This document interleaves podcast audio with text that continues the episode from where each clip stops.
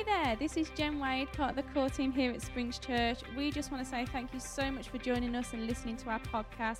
We are praying that it encourages you and it inspires you. And if you'd like to find out more about Springs Church, please visit our website, springschurch.co.uk. Here's today's message. That today, daffodils starting to sprout, and it's not quite as cold in the morning. Happy, happy days. Um, I have a confession to start with. Um, I'm a modern woman.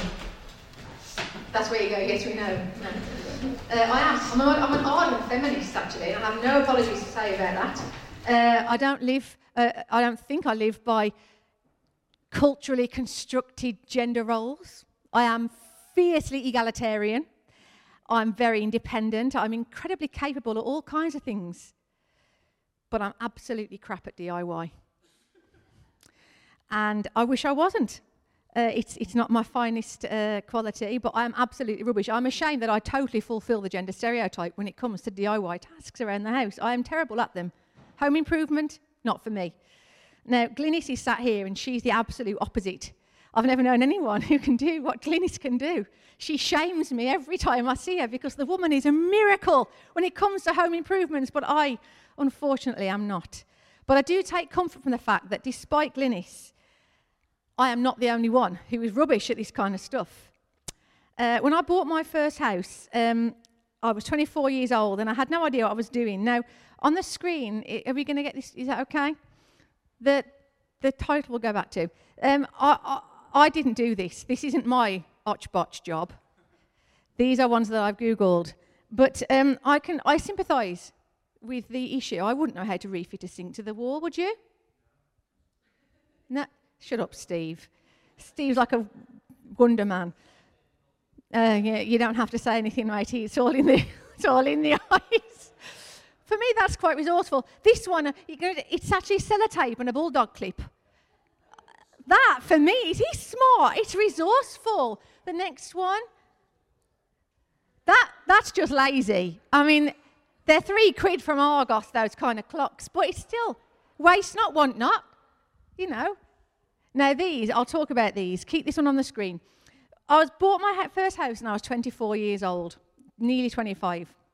I didn't own a single tool, let alone a toolkit. Uh, my dad was taught at school how to do DIY. He's part of the generation that were taught this stuff. I am a millennial. I wasn't taught DIY at school. My only memory of CDT at school was making, in five years at Dormiston, making a wooden swivel mirror and a plastic picture frame. Helpful, because we all need those things when we buy a house. Uh, I spent most of CDT classes uh, at the sanding wheel. Remember the sanding wheel? Just p- pretending to be sanding scrap pieces of wood. Uh, one day I, I sanded the top of my finger off because I was staring at Oliver Lawrence without realizing that was the, it follows your nails, but it also, it did cut quite deep. CDT was useless, it taught me nothing. My dad continued to tell me that I should be able to do this stuff, but I wasn't taught. I also wasn't taught to sew.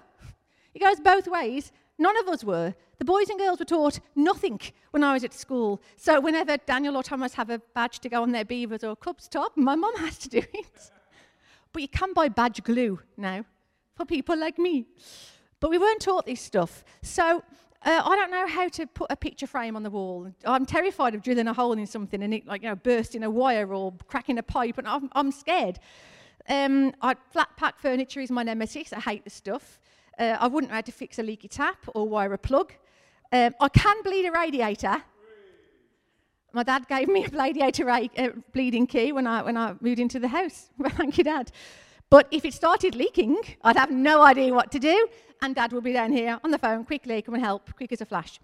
So when things do break at home, as they do, um, I've had to do something called an otch botch job. An otch botch job. We saw some examples of it, but my go-to tool for an otch botch job are these bad boys.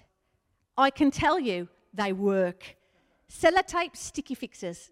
They're brilliant. They leave no marks on the wall afterwards. You just get a bit of a scaring brush, and off they come. And I have, put the next one on, please, Dad. I have fixed, used all of these items in my house at some point with sticky fixers. I have sticky fixed in the old house a toilet roll holder to the wall. Far as I know, it's still there. The, the new people never complained. they didn't, didn't pick it up on the survey. This thing here, that was sticky fixed to the kitchen ceiling in the old house to cover up a massive hole that the plumber put in, punching his, hole, his hand through the ceiling to fix a showery, leaky shower drain. He was also an otch botch plumber. But I just sticky fixed the air vent over the top and made them think it was an extractor fan. Buyer beware. Um, I have, I have sticky fixed picture frames to the wall many times. I've sticky fixed in the current house, I've sticky fixed the skirting board back to the, back to the wall. Um, and the other two, um, Life Group can check for themselves on Wednesday. I have gaffer taped the kitchen cupboard back together on the inside for after I slammed it in a rage one day. We'll talk about rage later. Uh, and Matt and I both used a black sharpie to colour in holes in the black lino on the floor that Matt, Matt made when he pulled the fridge out and tore the lino. So there you go. But I'm not the only millennial in this church that is rubbish at DIY. Matt's rubbish too. I mean, he's not as bad as me. But when we first started dating, he tried to prove his abilities, I don't know, as a, my future husband potentially, by fixing, offering to fix the stair gate to the top of the stairs. Because Thomas had started crawling and I was worried he was going to fall down the stairs and needed a stair gate. And Matt said, I'll do that. And so I thought, well, that's, that's so kind. And he was trying so hard. So four hours later, about 30 quid in the swear jar later, and I think a battered thumbnail, um, it still didn't work properly. I mean, it was. A, I've been told, he knows I'm telling this story, he's told me to tell you, in his defense, it's because the walls were wonky. Well, something about a poor workman blaming his tools. I don't know. Anyway, at least he tried. I didn't even have the guts to try, so fair play, Matthew. Bless you for trying. Um, but Matt's not the only one. Peter James Wright, this young man on the front, also bought his and Rachel's first house around the same time that I bought mine, just at the road in Gornal. And um, he, he bragged far more than I did. I was very aware of my fourth shortcomings. Pete, on the other hand, was Mr. Cocky. Their house needed a bit more work doing to it than, than ours did, and he was he'll do it all. No job was too big for Pete, including, I remember vividly, plastering his own living room wall. I remember him saying, How hard can it be? How hard can it be to plaster? Turns out very. And Danny Ilke was brought in swiftly to clean up the mess that Pete made of it. Bless him. The reality is, for so many of these Otchbotch DIY jobs, is that whilst they might have looked okay on the surface for a short while, none of them would have ever withstood a pressure test. Um, all of them simply covered up the mess underneath them. And as in life, so in faith. Some of our lives look a little bit like our houses. We live our life our own way. We have our own individualistic values. We might adopt a philosophy here and gaffer tape a value over this bit, sticky fix a Bible verse over that part, and create a unique, individualistic approach to faith which looks a little bit okay on the outside, but simply does not withstand the pressure test that life so often throws our way. We may like parts of the Bible, certain verses about God maybe having good plans for us or about God loving us and accepting us, but then we might find the bits about God wanting us to give our money to poor people a bit hard to swallow. Or the part where God asks us to forgive our enemies, mm, that's a bit hard. Or preferring others to ourselves, that's mm, not sure I like that bit. So we ignore the parts we don't like and we choose to harbour resentment and bitterness towards other people that we can't forgive, or we continue to live very stingy lives, keeping all of the stuff that we've got to ourselves. And then we wonder why we find our faith so easily weakening when life gets tough. And then, having built our lives on such shallow philosophies, we often approach our relationship to God a little bit like we approach DIY we see God as a fixer upper. Someone that we can call upon when we're desperate and something's really broken and hope that he'll wave a magic wand, add some spiritual sticky fixers, sort out the problem that we're facing, ideally quickly, so that we can move on and continue to live the way that we want to again. But God is not in the business of papering over the cracks in our lives. There are no spiritual sticky fixes that we can use to make otch botch repairs to the holes in our hearts We don't serve an botch God. Jesus once told a parable about two builders. What he called one of them foolish and one of them wise. It's really famous. You might have heard it. I, was, I learned it at Sunday school when I was a kid. I think I was taught it at primary school as well. There might even have been some assembly song that we sang about it. So I'm sure you're all familiar with it, but we'll read it together anyway. It's not very long. This is in the seventh chapter of the book of Matthew, which is in the New Testament, uh, and it's verse 24 to 27. It's on the screen now.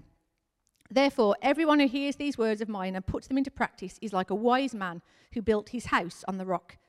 The rain came down, the streams rose, and the winds blew and beat against that house, yet it did not fall because it had its foundations on the rock.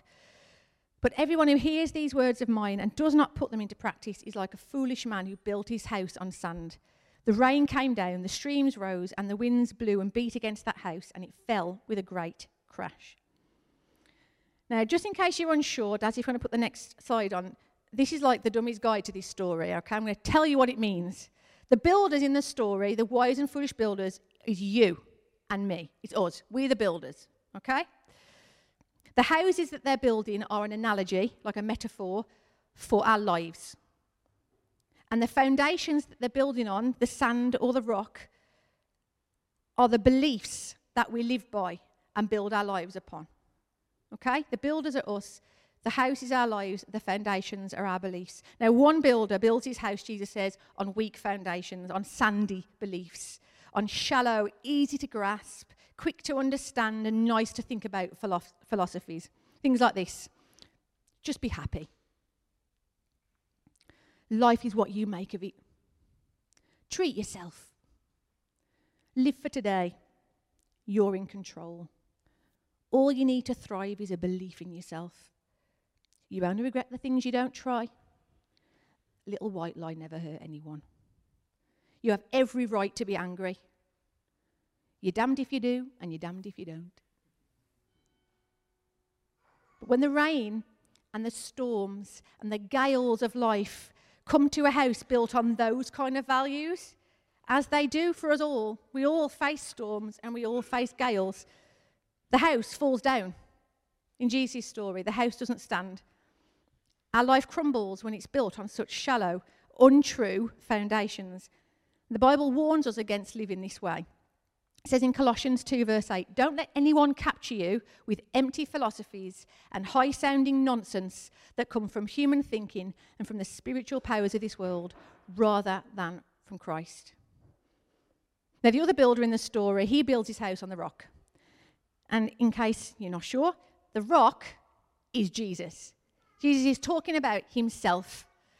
Throughout the Bible, Jesus, God, is referred to as a rock. There are so many of these verses. This is just a sample. Psalm 62, verse 2 He alone is my rock and my salvation, my fortress, I shall not be greatly shaken. Psalm 18, 31 For who is God but the Lord, and who is a rock except our God?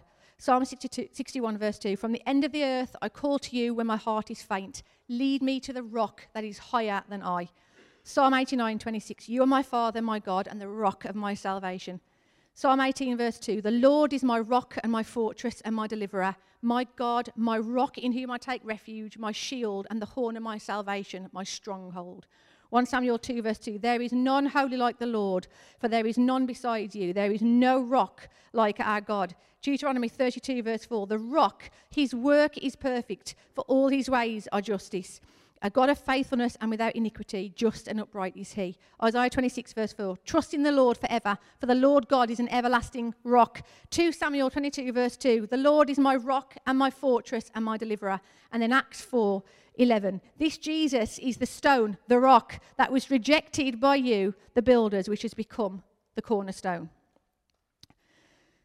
Building our lives on the rock means rooting every value that we have every lens we view life through, every day of our lives, and everything we do in Jesus. He is the rock. When we do that, it doesn't matter what rubbish the world throws at us. We still get rubbish thrown at us. Both houses still get the storms. It's Not like you're immune to it, none of us are. It doesn't matter how fierce the storms are, or how severe the diagnosis may be, or how dicey the bank balance looks, or how annoyed we are at what's happening to us, at when we remain rooted in the rock, our lives um, are not crushed. We're not broken and we're not destroyed. The house stays strong. Your life doesn't fall apart. So, the question we have to ask ourselves then, with all this in mind, is this. And be honest with yourself. What kind of foundations is your life built on? You might think, well, I, I come to church because it's Jesus. Be honest with yourself. Are all of the beliefs and values that you live your life by rooted in the rock? Or are some of them borderlining on the sand?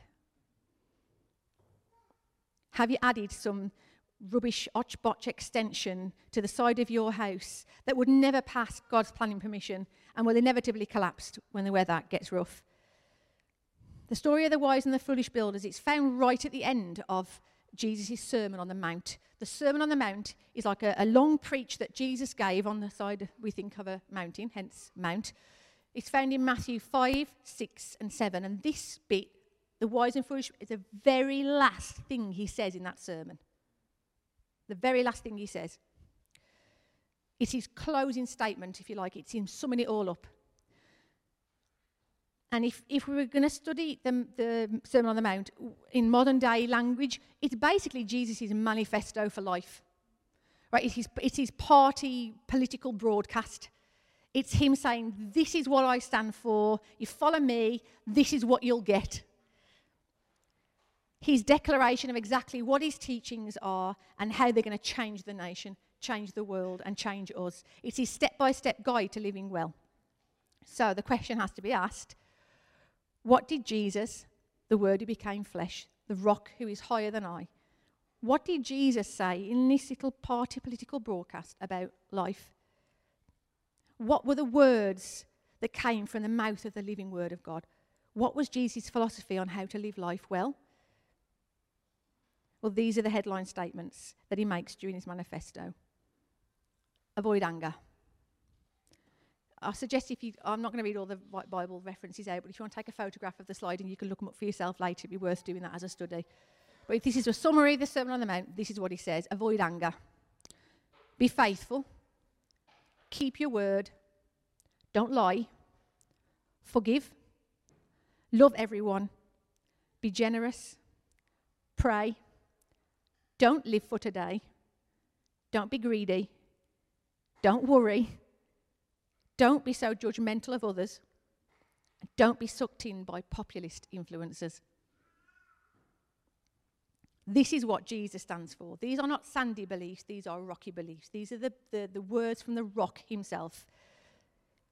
He concludes this manifesto statement by saying that this is what building your life looks like when you do it on the rock. These are the foundations that make your house strong. So, can you right now look at this list and tick them all off as job done? I can't. It's not a trick question, by the way. I can't. Do you have different interpretations of those values stuck over the top with sticky fixes? You might like a few, but the, the don't worry part, no, I can't do that. I will continue to worry because worry is my friend. the Word of God is a brilliant surveyor. Like when a surveyor comes to a house, he, the purpose of the, the man or woman that does the survey is to check that the house is strong. It's check that it's been built properly, it's got the built to the right standards. And the word of God is just like that. It can be brought to our lives, it can be brought to the philosophies that we live by, and it can test whether they're real, true, and rooted in the foundations of God. And I've experienced this for myself firsthand on many occasions. On, I could have picked any of them. You know about me with worry, so I won't go over that one again. So I thought, I know. Let's, let's go with a really, really, really painful one that I've spent lots of gaffer tape on. Um, anger. Avoiding anger is not something that I find very easy. I'm quite a fiery character. And I, at, the minute, at the minute, I'm facing very frustrating situations with people that I, uh, that I know that are in my life, not Matt, I should say for the record, no one in this room, um, where I felt that they have acted badly, they've treated me badly. And my gut reaction is to become really angry at the way they've treated me. And I can justify that anger very easily by telling other people the story from my perspective who helped to encourage the anger. I can't believe they said that. Have you ever had that common conversation with someone? Yeah? It does feel so good. That's terrible. That what an awful per. How how dare actually? How dare they? How dare they treat you that way? I'm often very careful who I tell the story to. Not because I don't want to offend people, just because I want to hear them say those things. So I never, I never tell it to Pete, because he'd never say that. Nor Rach. I won't tell you who I would tell it to, but there are people in this room I can count on to be on my side. I want to make sure I tell the kind of people that will agree with me, that will, that will stroke the ego, that will fan the anger, because that feels great. Have you ever done that before? We seek other people out that we know are going to make us feel just like we're justified in, in how we're feeling. So instead of applying the way, to, the way of the rock, avoid anger. Don't be angry. Don't get angry. As Jesus says really clearly, don't get angry. It does you no good. And instead of forgiving the person that has wronged me, which is what Jesus tells us to do, instead I just sticky fix. I've got every right to be angry over the top of the situation and wear it like a badge of honour, actually, and then harbour resentment. That sticky fix really helps me to harbour that resentment. I can just justify it to myself. I have every right to feel angry. That was terrible. That was disgusting. How dare they? And then I let bitterness build up. You notice that? Now, honestly, it's come to the point, sometimes every time I see that person, I'm instantly irritated by them. It's true. And then they'll do something to annoy me again, and this time my reaction is even stronger than it was before, completely out of proportion, but it's built on the last time I was annoyed and didn't forgive them. It's like, it's like built on like a shelf of bitterness. And pretty soon, every time I see them, I'm instantly on edge and I'm a ball of stress and frustration and anxiety. Now, obviously, God's challenging me on this, that's why I'm sharing it with you. But if I'd listened to the rock that is higher than I, if I'd listened to Jesus in that situation, do you know what he would say? Forgive them, Linsey. Get over it. Forgive them. And I'd say, Forgive them. Are you kidding? It happens all the time. How many times do I forgive them? And Jesus says very clearly, 70 times, seven times, Linsey, you keep forgiving them. You forgive and you forgive and you forgive. And I think, well, that's not fair. I have every right, every right to be angry. But the reality is, if I did forgive, the, then the place where I see that person would be a much nicer environment to be in, for starters. I would have eaten significantly fewer chocolate bars. I mean, uh, Cadbury have got flipping monopoly on my bank balance at the minute. The, the, the chocolate bars are to deal with the stress. Some people stress, just, just for the record, the record, there is a link there. Some of us stress starve, I stress eat. Um, I would have been so much thinner. Screw some in world. Just, just don't, don't be an angry, angry, yeah, one of them. Um, my jeans would have fit better, and I would have just generally been a nicer, more enjoyable person to be around, probably, instead of listing the reasons why that person does my head in every time I see them. So, what have I learned through that experience? What am I learning? So let's, let's, let's be honest, we're in present tense here. What am I learning that experience? I'm learning that the Word of God is powerful and really practical, and Jesus' way of doing life is incredibly liberating if only I'll listen to Him. If only I'll listen to Him. And we all need to do this. We need to continually ask God, the master surveyor, to check the otch-botch jobs in the house of our lives, to allow Him to continually challenge our values, our attitudes, our preconceived ideas through His Word, to check for where the sandy ground and the shallow foundations in our lives actually are. So, how do we do it? How do you do that? Well, just before I wrap this up, let's get practical. This is what I've found has helped and is helping me and it's very basic, but very effective. Number one, read the Bible prayerfully. Ask God to challenge you through it. It's a brilliant, one of the uh, verses in the Bible says that the Word of God's like a mirror. when you look into it, he, he exposes, he shows us this is, this is where the flaws are, this is where you're being robbed of, of life and of joy. This is the where I want to work on this in your character, Linsey, because he's doing you no good. I see that when I read the scriptures, when I read the Bible prayerfully. Secondly, I'd encourage you to study his word, study the Bible with other people, not just on your own. Life groups are a really good way of doing this, but it doesn't have to be that way. But when you know you've got a, a, brother or sister in Christ that you can sit and read the scriptures with, it's so helpful. We can help each other to understand it. Because I don't know about you, but there's loads in the Bible I don't understand. I don't get what Jesus means on this occasion and this occasion. And, and hearing that from someone else's perspective and, and unpacking the Bible with them and studying that with them is so, so helpful.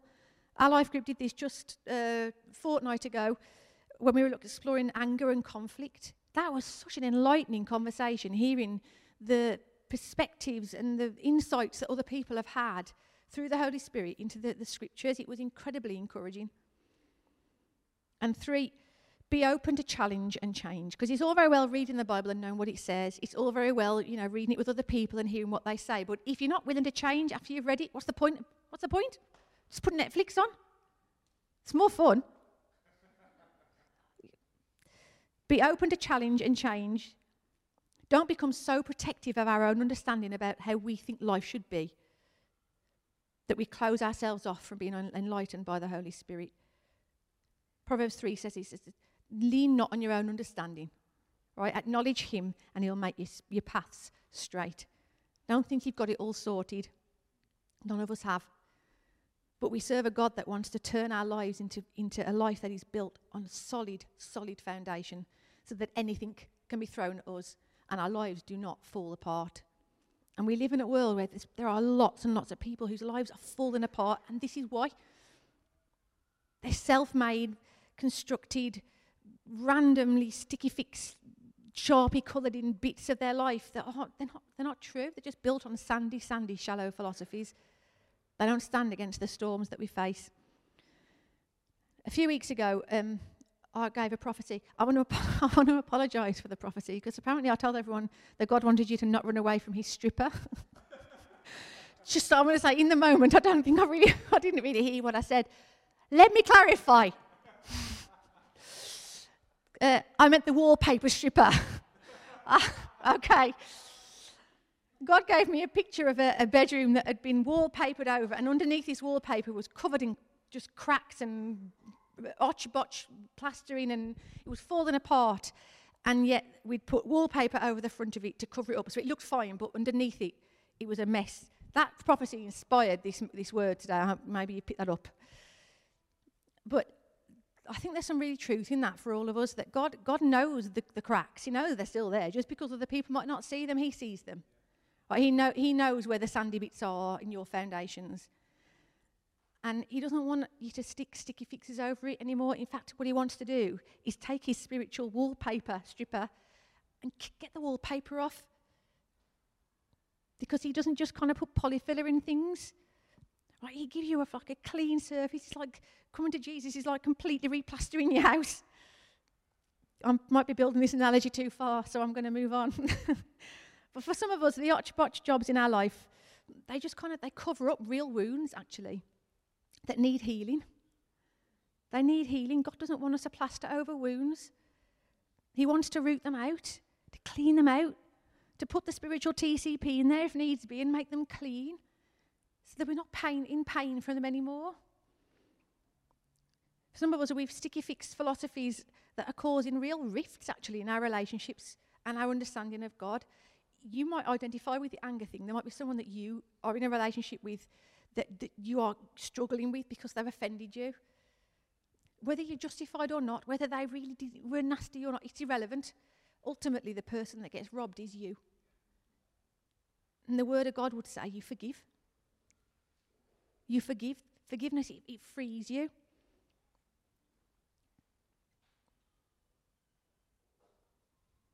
For some of us, we've been searching for hope and for truth for actually a very long time.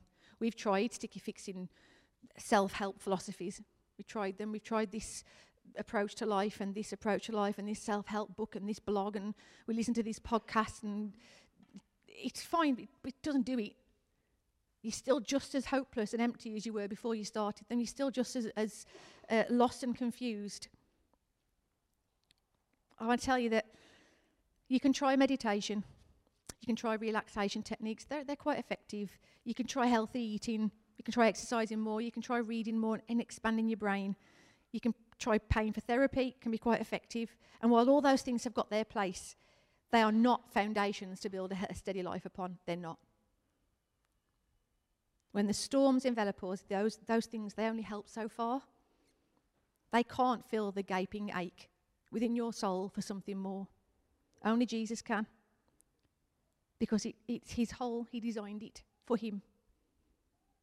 So I want to encourage you today to invite the rock who is higher than you to come into the house of your life and fill it with hope and truth and beauty and peace.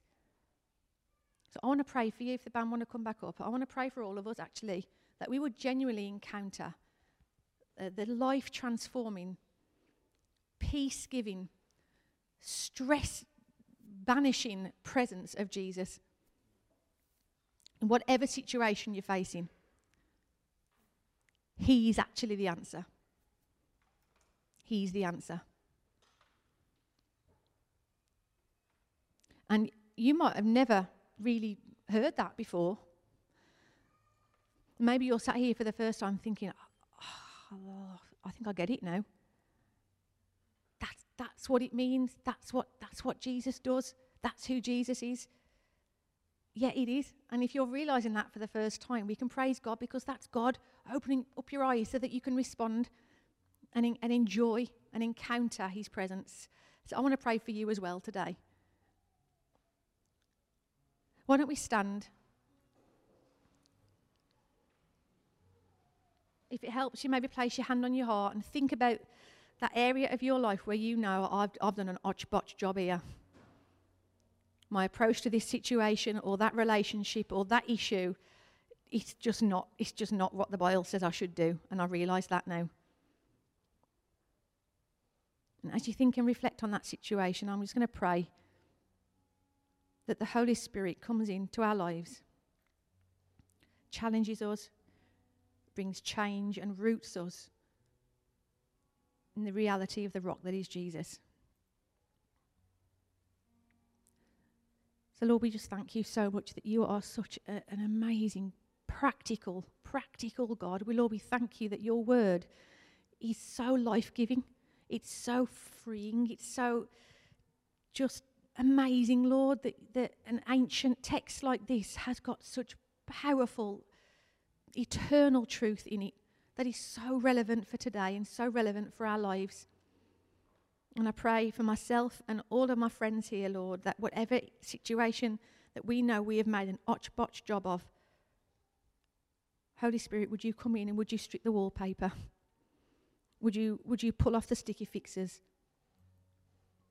Would you rip off the gaffer tape, Lord? And would you do a healing in us? Would you keep us rooted to the rock that is higher than we are? And Lord, for, for my friends, Lord, that maybe have never really encountered that, that, that side of you before, I've never really heard about this Jesus before, Lord, I pray that you um, come into their lives, Jesus, that you surround them with your presence, that you touch them by your Holy Spirit, and you show them, Lord, just how powerful and real you are and just how much you love them. We thank you, Jesus, and we worship you today. Come and have your way in us, Lord. Change us and challenge us, I pray. In Jesus' name, amen.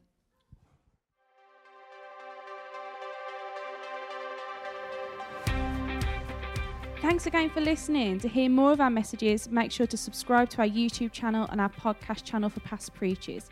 If you feel like you got something out of today's message, why not share it with your friends and spread the good news of Jesus? We are praying for you. We love you. So please, if you need anything at all, check out springschurch.co.uk. God bless.